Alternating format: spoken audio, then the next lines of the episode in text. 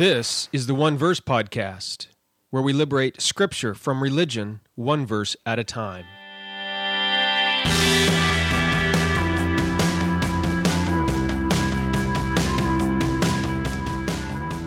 Welcome to another episode of the One Verse Podcast. In fact, this is the very first official episode. The last one was just an introductory episode. Today we're going to look at the very first verse in the Bible, Genesis 1 1. This text is probably one of the most debated verses in the entire Bible, at least when it comes to the subject of creation and evolution. But uh, we're going to see today that this debate is tragic because really, Genesis 1 1 is not about creation and evolution at all. It's about something completely different. You'll see what that is as we get into it. Before we do, though, I want to introduce you to my sponsor. I use Logos Bible software in all of my Bible study. Uh, I used to do Bible study the old fashioned way. I still do a lot. I have thousands and thousands of books and I pile them up all over me and I dig through them.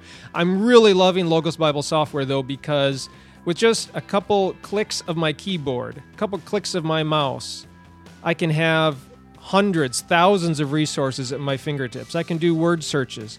I can look at journal articles. I can look up uh, key passages in uh, commentaries and what other various authors have written about this these various texts. This was super important for me as I studied Genesis 1-1, just looking up some of the key words, some of the background studies, some of the research that has been done on this text. If you have Logos Bible software, you know what I'm talking about. If you don't, uh, look, uh, you can go read about it at Logos Bible software. There's a link in the show notes notes. And I would appreciate it if you do to uh, use my link. I get a little bit of uh, money from them if you go buy uh, something from them using my link, and it's just a way uh, to, to, help cover the costs of this podcast. You can do that through the show notes, or just go to logos.com slash jmyers. When you do that, you'll see that there's a coupon code there. It's jmyers6. Uh, and if you use that coupon code, you will get 15% off your purchase at Logos Bible Software. Appreciate that if you uh, use it. Let's get on with the episode.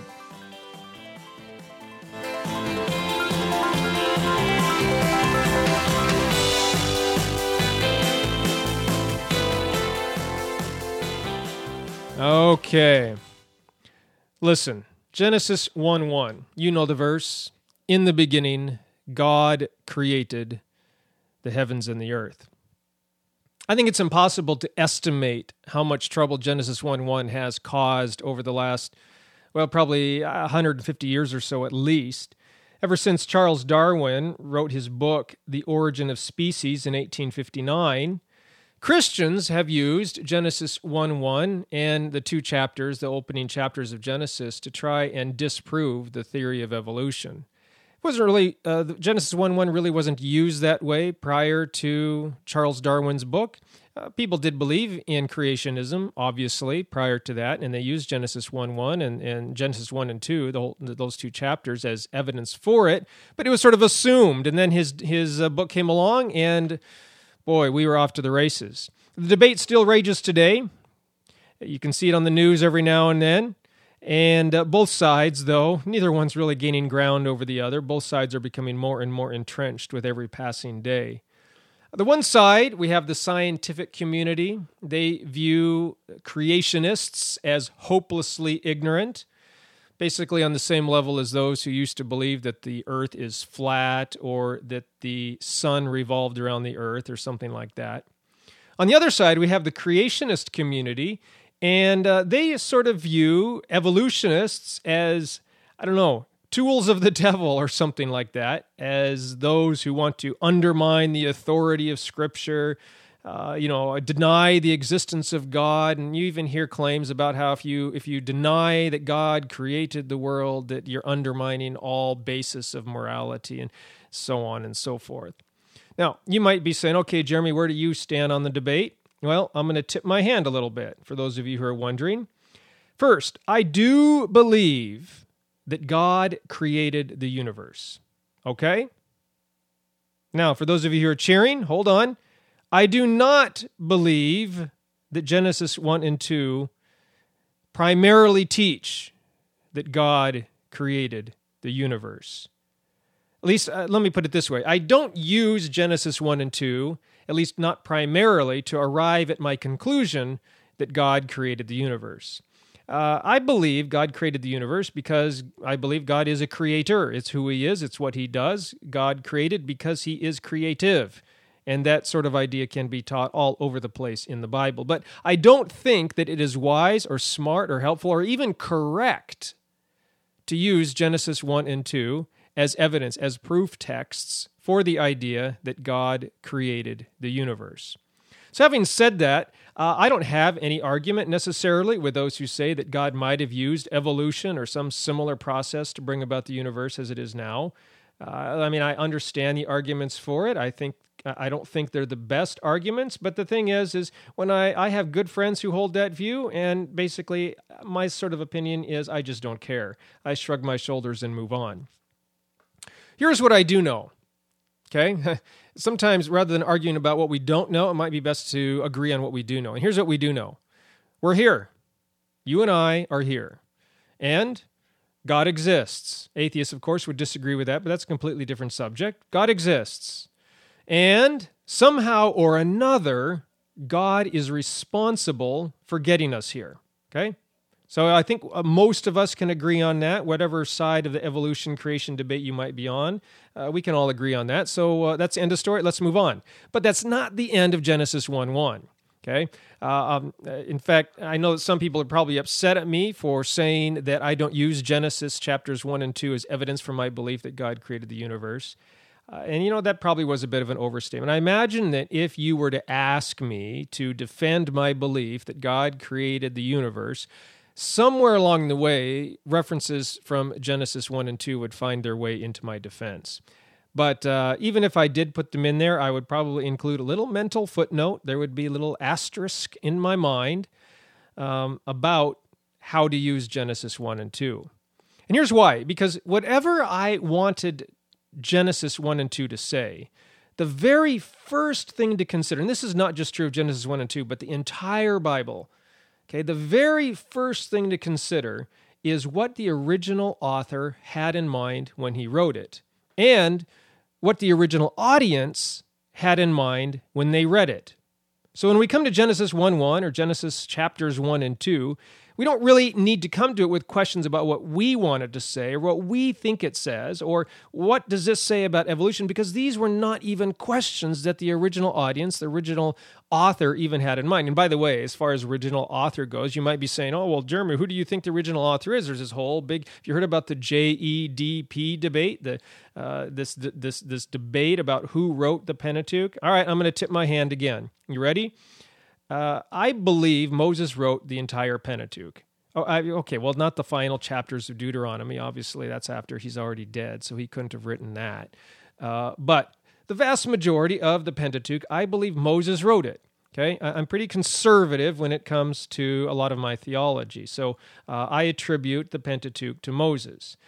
And um, boy, JEDP theory. I, I, you know what? I'm not going to get into any more on that. Uh, it's a huge debate.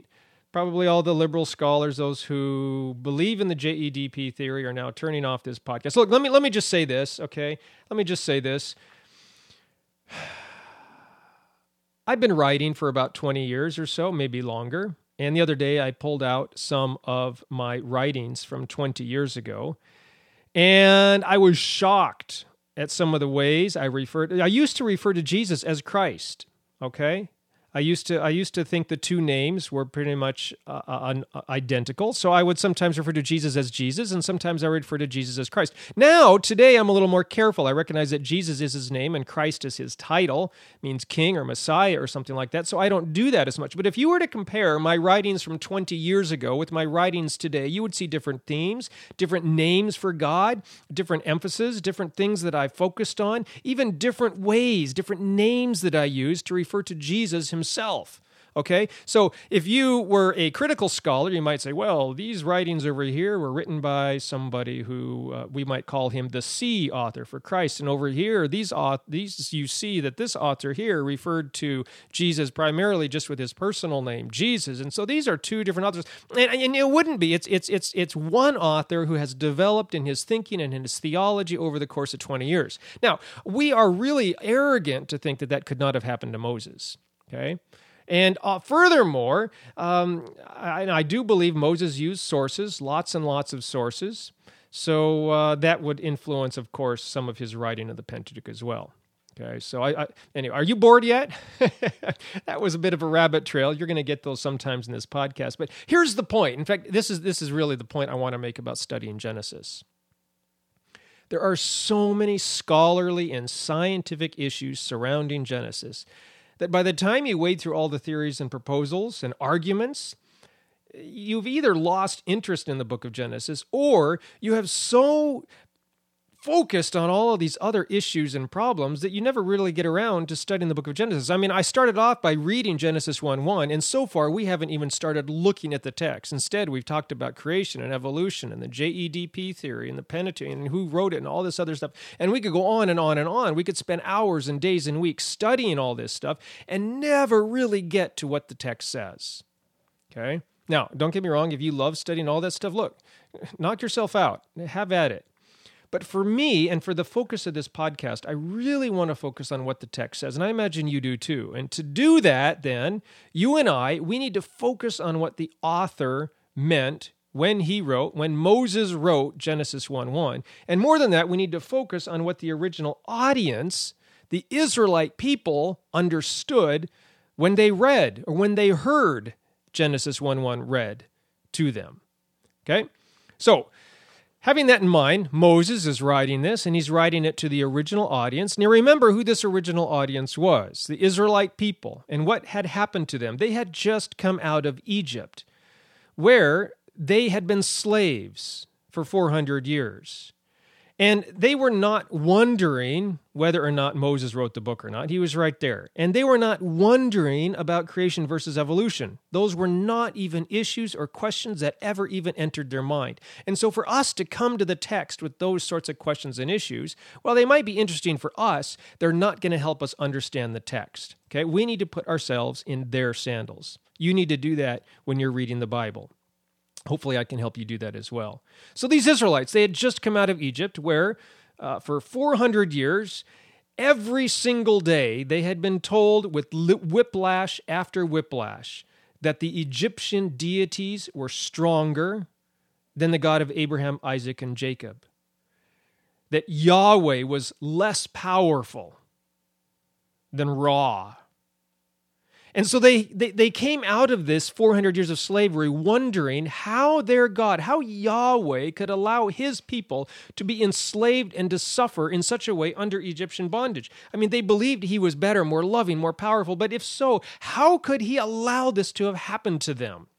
What kind of God is Yahweh? They wanted to know, to abandon his people in this way. I mean, had they done something wrong to offend him? Was he angry at them for something? Did Abraham, Isaac, Jacob, or one of Jacob's, or Joseph, or maybe one of Joseph's brothers do something? One of their forefathers do something for God to punish them in such a horrendous way for 400 years? What could it be? What they done? What had they done? So Moses comes along the scene and, and he initially shows up there in Egypt and he says, God has heard your cries. God will deliver you from bondage. And God did. He delivered them with these 10 plagues.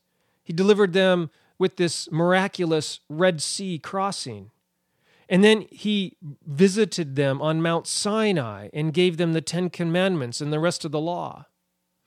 And somewhere along the way, we're not sure exactly where, Moses sat down with the people who had come out of bondage and slavery in Egypt.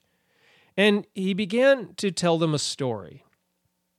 In many ways, and we'll see this in future podcasts, in many ways, the story he told them was very much like a story they already knew. It was a story they had all grown up with. It was a story that the Egyptians themselves told. It was a story that many of the people in the surrounding communities and towns and villages and countries would have known as well. It was a familiar story, but in other ways, the story was new. Moses changed bits and pieces to make a point. He added elements which made them laugh.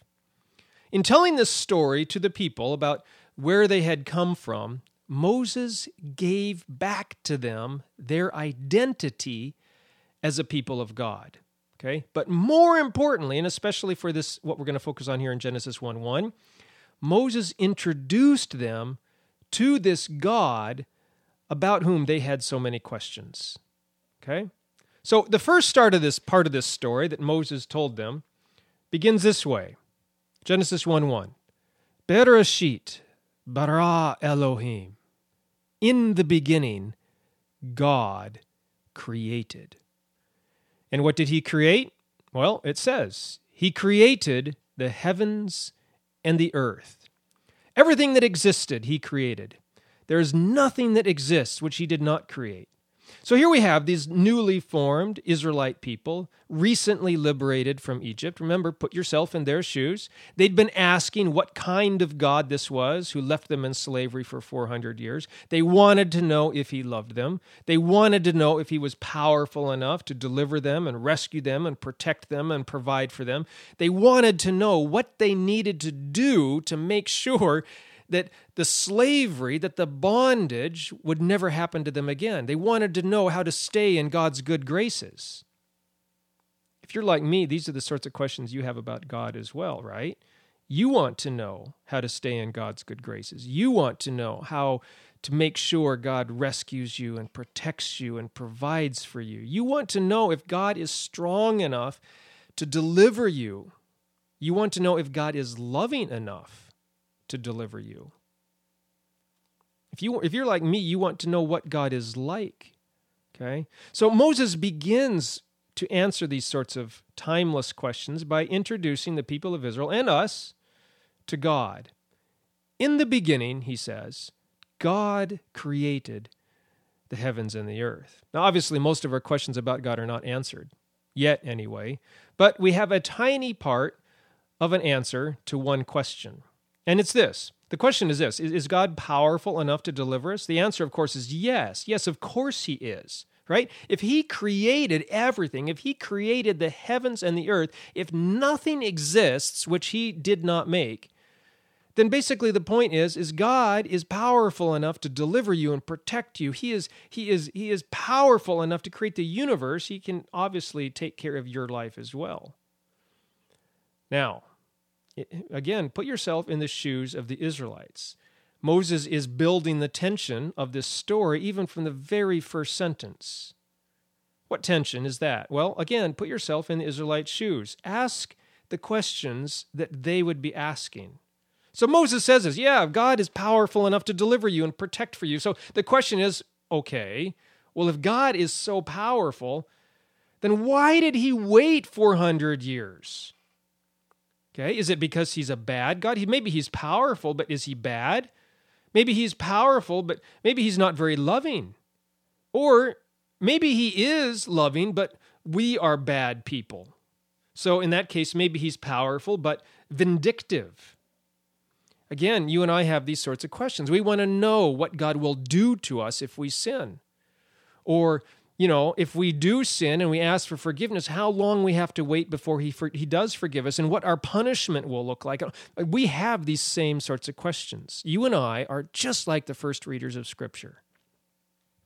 Okay, but look, answers to those questions are going to have to wait. For now, I want you to notice something really important about this biblical story that Moses has begun to tell. Okay, the first characteristic of God mentioned in the Bible is his power. He created everything. He created the heavens and the earth. Yeah, it tells us that He's creative, that He's a creator, but more than anything, it tells us about His power. And, you know, this theme of power, we're going to see, dominates the entire rest of the Old Testament. In fact, it's not just the Old Testament, it dominates all of human history. It dominates every single government, every human institution, every, every, every human life. Power. We believe that the most important thing is power. We need power to protect ourselves. We need power to protect our families, power to control events, power to plan for the future and ward off attacks and win wars and gain an upper hand over an enemy. The world is built on this, this uh, pursuit of power. Our institutions, our governments, uh, our relationships, even, even our religions uh, yes, Christianity as well. Everybody pursues power. We want power. And so we see that God is powerful, and we think, well, this is the way God is. He has all power. The question is, what does he do with it? What is his power for? And if we can see what God does with his power, then that might help us understand what to do with ours. We have less power than he does, obviously, but if we can understand how God uses his power, then maybe we can understand how God uses ours. But again, we're getting way ahead of ourselves on this. Uh, we have not even begun to scratch the surface on the power of God. Ultimately, of course, can I give you a glimpse behind the veil? We're going to see that God shows us how he uses his power when Jesus Christ comes upon the scene. But that's jumping way ahead of the story. We're just here where we are being introduced to God. In the beginning, God created the heavens and the earth. It's not a verse about creationism. It's not a verse about evolution. Okay. Um, it's a verse that introduces us to God. And you know, I got to say, right now, uh, there are probably people who are upset at me because I didn't take a stronger stance in this opening podcast about against the theory of evolution. But you don't want to know uh, what that anger is. That anger against me, I did that on purpose. That anger is the bondage of religion. This podcast is seeking to rescue Scripture from the shackles of religion, right? And so I mentioned this theory of evolution and how Genesis 1 1, in fact, the entire opening chapters of Genesis don't disprove evolution, just to sort of get that religious mindset stirred up a little bit.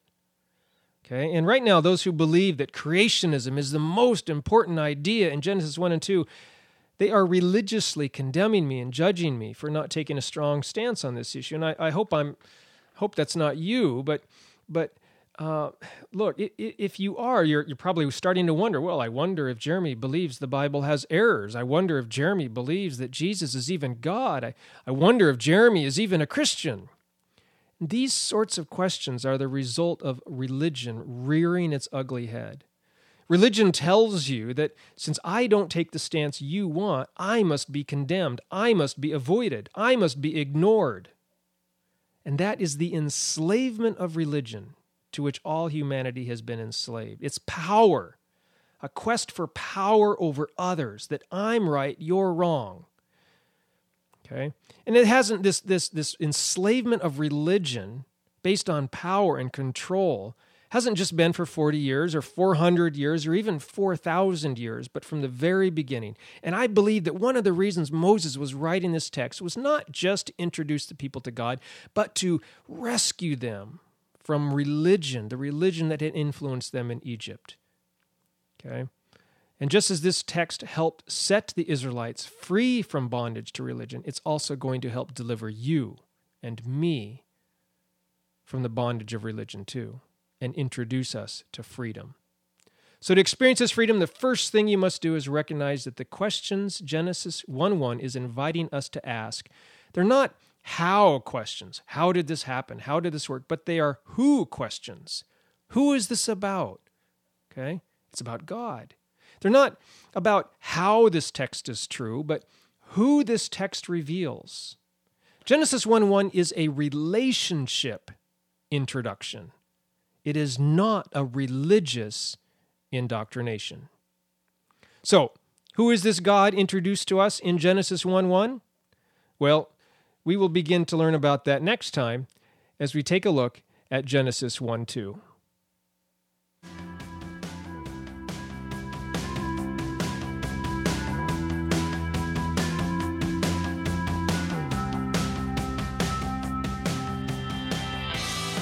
Listen, this podcast is brand new.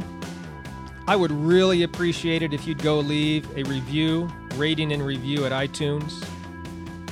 iTunes, when uh, podcasts are first put on, they give them a little bump, help people find them, but the ratings and reviews really help. So if you've uh, appreciated this, if this podcast episode has made you think, look, do me a favor and go leave a rating review on, on iTunes. I'd really appreciate it. There's a link in the show notes. We'll take you right to the page, and you can just leave your review there. Thank you very much. See you in the next episode when we look at Genesis 1 2.